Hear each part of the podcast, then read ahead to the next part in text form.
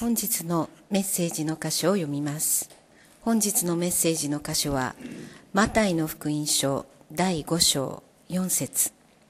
聖書は後ろの方新約聖書の6ページになります。マタイの福音書第5章4節。悲しむ者は幸いです。その人たちは慰められるからです。本日はこの箇所より神と共に嘆き悲しむと題してメッセージをお願いします。使徒パウロは私たちに苦難が満ち溢れるように慰めも満ち溢れると告白しました。私たちの生きていく道のりは決して楽ではないでしょう。困難や苦しみまた悲しみに私たちは押しつぶされそうな実際に押しつぶされてしまうそういう経験をしながら生きていくことになりますけれどもしかしその中にあってまた慰めも満ち溢れる困難だけがあるのではなくまた慰めだけがあるのではなく困難と慰めの両方が私たちの中に満ち溢れていく。そこに神様の歴史が綴られていく神秘があります。先週からイエス様の三条の説教を学んでいます。先週のところは心の貧しい者は幸いです。天の御国はその人たちのものだからです。という言葉を学びました。これはその人たちのものだからですというのは現在形です。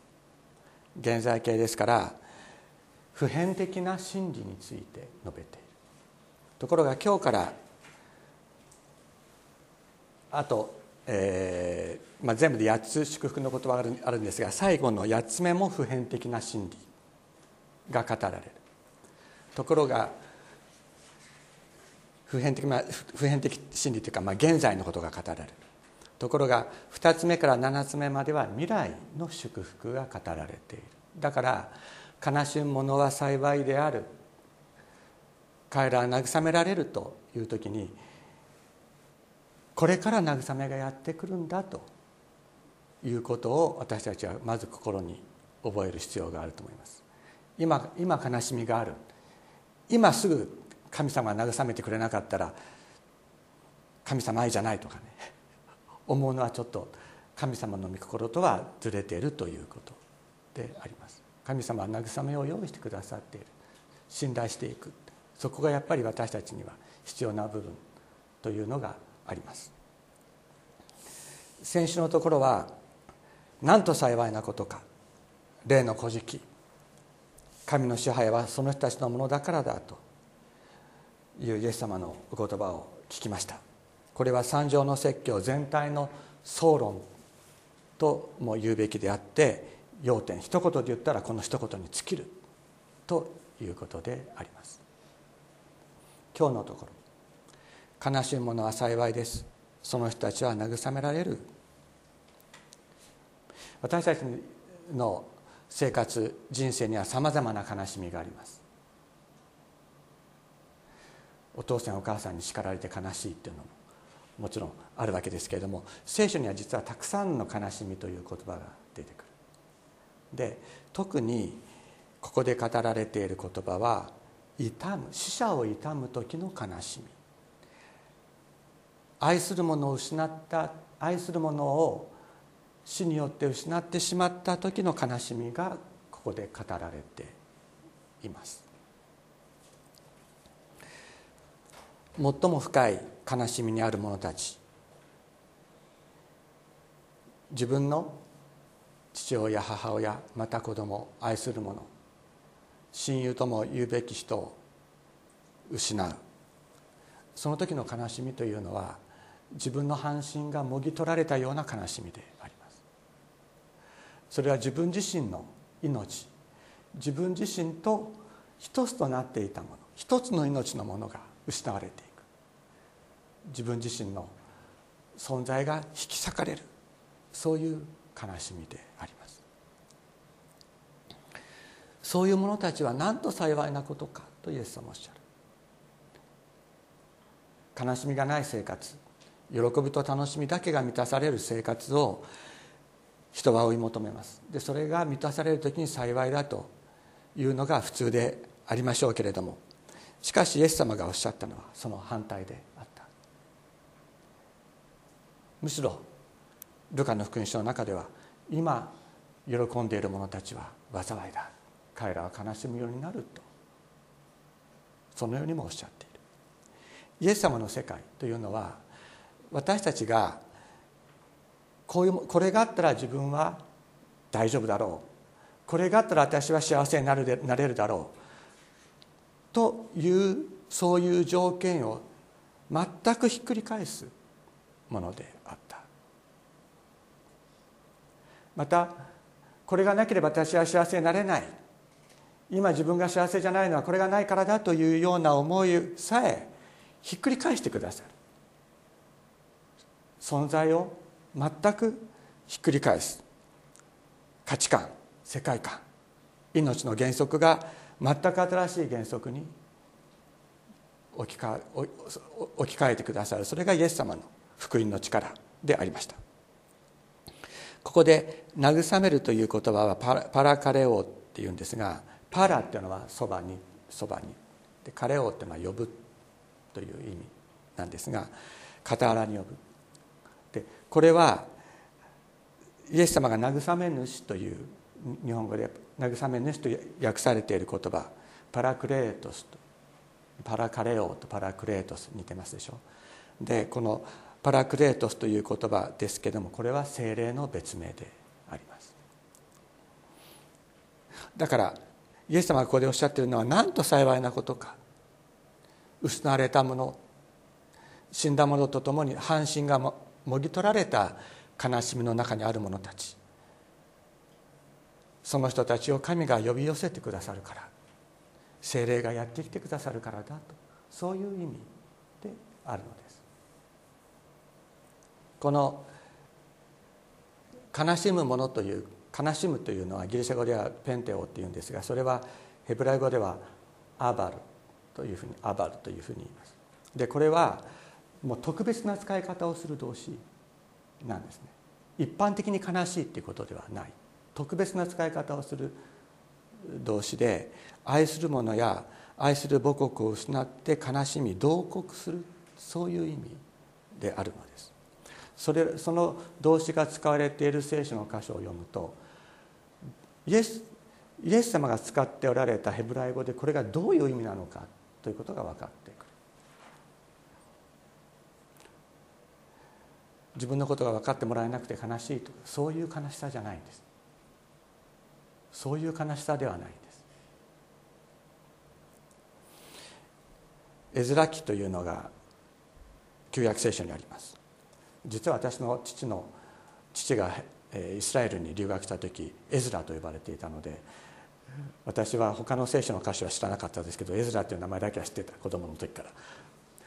でエズラ記っていうのがあります。でエズラっていうのは紀元前458年にペルシャ王アルタシャスタの治世の第7年にその補修とされて最初はバビロンにその後バビロンがペルシャに滅ぼされてペルシャにとどまっていたエズラたちはですね王の許可を得てバビロンからエルサレムに帰ります。およそ5,000人の人たちが帰還したというふうに記録されていますけれどもその時にねある問題が起こって問題が起こってというかある問題が発覚してエズラは嘆き悲しんだと書いてある言葉がこのヘブライ語で「アバル」という言葉であります。えーと、エズラ記の10章 6, 節にこういうことが書いてあります。エズラは神の宮の前を去ってエルヤシブの子ヨハナンの部屋に行った。そこに行ってパンも食べず水も飲まずにいた、まあ、断食したってことですね。補修から帰ってきた人々の不信の罪を嘆き悲しんだ。アバル、ね、のであるとあります。でどういうことがあったか。そのイスラエルの民はバビロンに滅ぼされてバビロンに連れて行かれてでそこでさっきも言ったようにペルシャが怒ってバビロンを滅ぼしてイスラエルの人たちをイスラエルに帰っていいよエルサレムに帰って神殿再興していいよっていうふうに言ってくれたんですが帰ってきたらですねイスラエルの民や民だけじゃなくて祭司やレビ人たちも異国の妻をめとっているということが発覚したわけです。でなんでなんでイスラエルは滅ぼされたか。そもそも滅ぼされたかというと偶像崇拝にうつつを抜かしたからだったんです。当時の偶像崇拝っていうのはとんでもないことだったんです。それは性的な淫行を行うのが偶像崇拝だった。そして自分の子供を火で焼き殺すことが偶像崇拝だったんです。それが当時イスラエルが誘惑に負けた偶像崇拝だった。神様それを許すわけがない。それにうつつを抜かして自分は主なる神様だけを信じ信じているのか。従っているのかそれとも偶像崇拝も一緒にやってて主なる神様に対する礼拝と偶像崇拝がもうごっちゃになっちゃってごっちゃになっちゃってるんですよ。ごっちゃになっちゃってて何が何だかわからない。そういう状況の中で国力はどんどんどんどん落ちていくしその民の心道徳心そういうものもどんどんどんどん落ちていく。道徳心が落ちたら当然国力落ちます。そういう中で外国に侵略されてそしてついに滅ぼされてしまった。で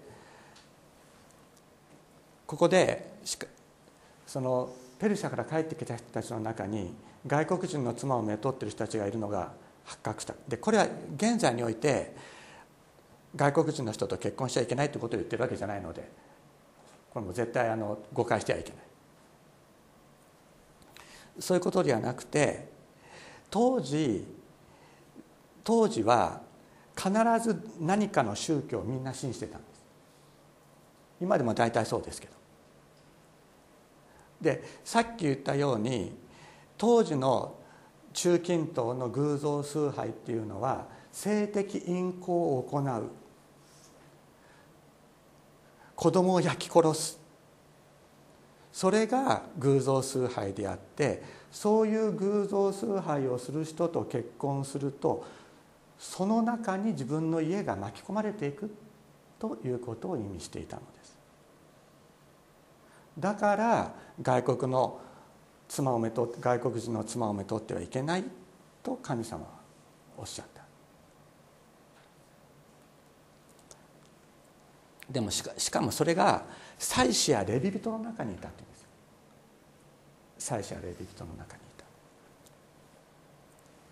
でエズラはイスラエルの民が継続的にもう継続的に偶像崇拝の中にあることをこのままだとまた滅んでしまうということを嘆き悲しむわけですそしてエズラ記のを読んでいくと書いてあるんですけれどもエズラは異国の妻たちを追い出すように民に命じるんですがもちろんそんなに簡単に解決するようなことではありませんでした。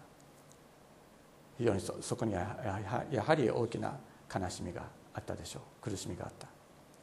3ヶ月の時を要したと言われています。でそもそも、ね、さっきも言ったようにそもそもイスラエル滅亡の原因というのは異国の宗教まあ、淫行と小殺しを強要する悪魔崇拝。そういう偶像崇拝を行っていたことがイスラエル滅亡の原因でありました。だからバビロン保守期間後はイスラエル民族の純粋性を回復するということがもうこれも絶対的に必要だったということがありました。そのためにエズラはこの改革を断行するんですけどもその前に彼はその嘆き悲しむ。断食をして嘆き悲しんだ。絵面記を少し見ま見てみましょうか。絵面記の絵面記の9章6節。6節にこうあります。830ページですね。830ページ。このように絵面は祈っています。私の神を私は恥じています。私の神を私はあなたに向かって顔を上げることすら恥ずかしく思います。私たちの戸が増し私たちの頭より高くなり私たちの罪悪は大きく天にまで達したからです。私たちの先祖の時代から今日まで私たちは大きな罪過の中にありました。私たちのその咎のため私たちや私たちの王祭司たちは諸国の王たちの手に渡され剣にかけられ捕虜にされ霞め奪われ面目を失って今日ある通りです。しかし今しばらくの間私たちの神主はその憐れみによって私たちに逃れのものを残し私たちのためにご自分の聖なるところに一本の悔いを与えてくださいました。これは私たちの神が私たちの目を明るくし奴隷の身の私たちを少しでも生き延びさせてくださるためでした。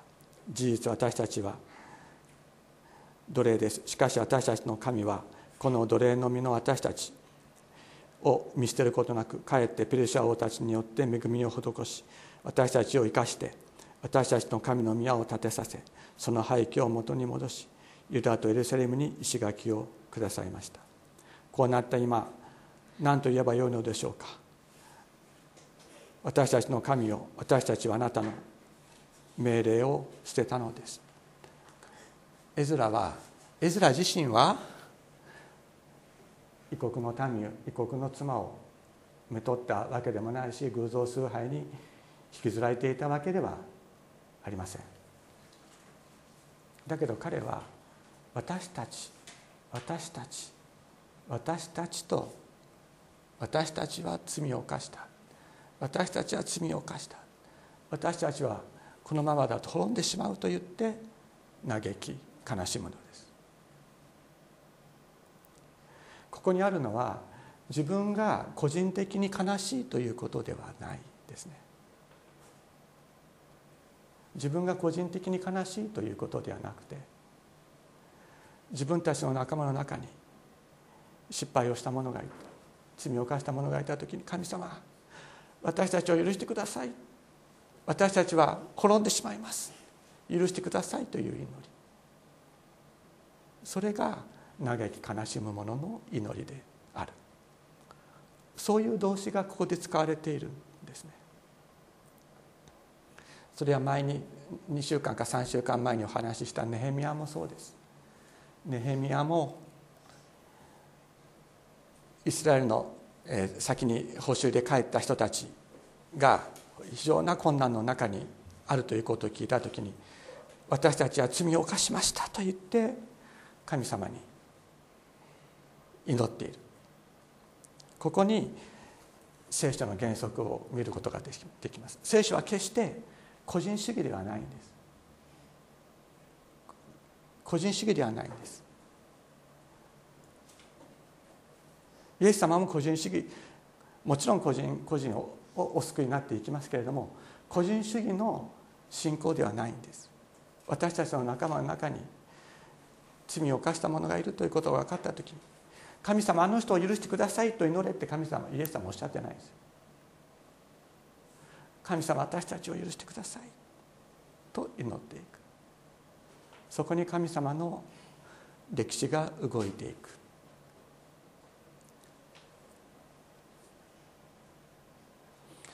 先日ある方が「私はこういう罪を犯しました」と言ってお知らせくださいましたけどその時に神様が私たちに求めておられるのは神様その人を許してあげてくださいと祈ることではありません。神様私たちの罪許してくださいと祈ることであるのです。そこに神様の恵みが降り注いでくる。それを私聖書は私たちに語りかけています。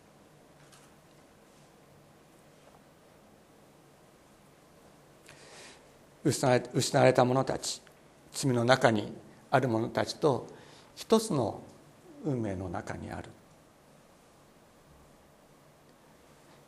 私たちは毎週生産をいただいていますけれども一つのパンを食べ一つの杯をいただく者たちは一つの運命の中にあるのだということなんです。一つの運命の中にあるということです。だからその中に傷んだ者がいる。また罪を犯してしまった者がいた時に神様私たちの罪をお許しください。そのように祈る関係の中に私たちは生かされていく。そこに精霊がやってきてくださる。私たちを引き寄せてくださって。私たちは精霊の慰めを受けて主イエス様の働きに預かるものとされていくのです。私たちはいつも主の祈りをお祈りしますけれども天におられる私たちの父よと祈れとイエス様は教え教えてくださいました。天におられる私のお父様と祈れとはイエス様はおっしゃらなかったんです。私たちの父よ私たちの父よと祈れとおっしゃ教えてくださいました。私たちの日常の糧とおっしゃ教えてくださったのです。命じてくださったのです。私たちの罪を許してくださいと祈れと命じてくださったのです。教えてくださったのです。私の罪をだけではありません。私たちの罪をです。私たちを試みに合わせず悪より救い出してくださいと祈れと教えてくださった。イエス様はインマネルと呼ばれるとありますけれども神が私たちと共におられるです。神が私と共におられるではありません。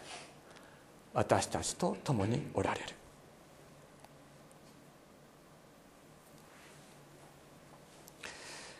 先ほどご一緒にイザヤ書を読みました。このその中にこのようにあります。57章17節から19節。彼の不正なり得の咎のために私は怒った。私は顔を隠して彼を打ちこの彼っていうのはイスラエルのことです。彼というのはイスラエル全体のことを言っています。彼をイスラエルを打ちそして怒った。しかしイスラエルはなお背いて自分の思う道を行った。イスラエルの道彼の道を見たがそれでも私は彼イスラエルを癒す。私は彼を導いて彼とその嘆き悲しむ者たちに慰めを向く。彼とその嘆き悲しむ者たちのためにイスラエルの中にイスラエルの罪を嘆き悲しんだ者たちがいるってうそれに報いるっておっしゃってくださって。私は唇の実を想像するものこれは唇の実っていうのは良い行いです。信仰者として与えられた良い行いを弱者を助けるということです。私は唇の実を想像するもの平安あれ。遠くの者にも近くの者にも平安あれ。私は彼を癒す。主は言われる。悲しむ者は幸いである。私たちの仲間の中にまた自分自身が罪を犯してしまったこと。本当に嘆き悲しむ時。神様どうぞ。私たちの罪を許してくださいと言ってひれ伏して祈る。その時の私たちのところに精霊がやってきて私たちを癒し慰め癒してくださるでしょう。お祈りをしたいと思います。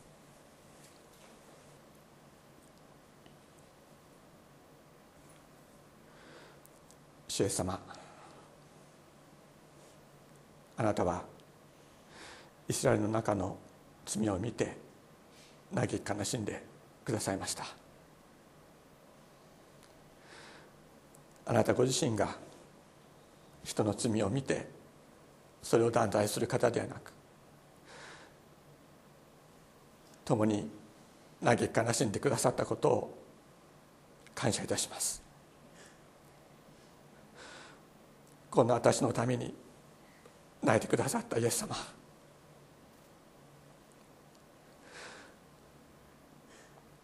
私も愛する友のために泣くものとなることができますようにあなたの心をください。自分たち自分の思いではどうすることもできない悲しみの中にある一人一人あなたが流された涙が一人一人の心に届きますように。精霊が一人一人に触れてくださって立ち上がる力を慰めをお与えくださいますようにお願いいたします。天皇お父様半身が自分の体の半分がもぎ取られるような苦しみと悲しみを経験した一人一人またその悲しみ苦しみの中にある今もなおある一人一人。天のお父様その痛みを癒すことができるのは主よ。あなただけです。あなたにはおできになります。主イ様どうぞあなたご自身がその傷口に立ってそこにあなたご自身が触れて一つとなってくださいますようにお願いします。イエス様の尊い皆によってお祈りします。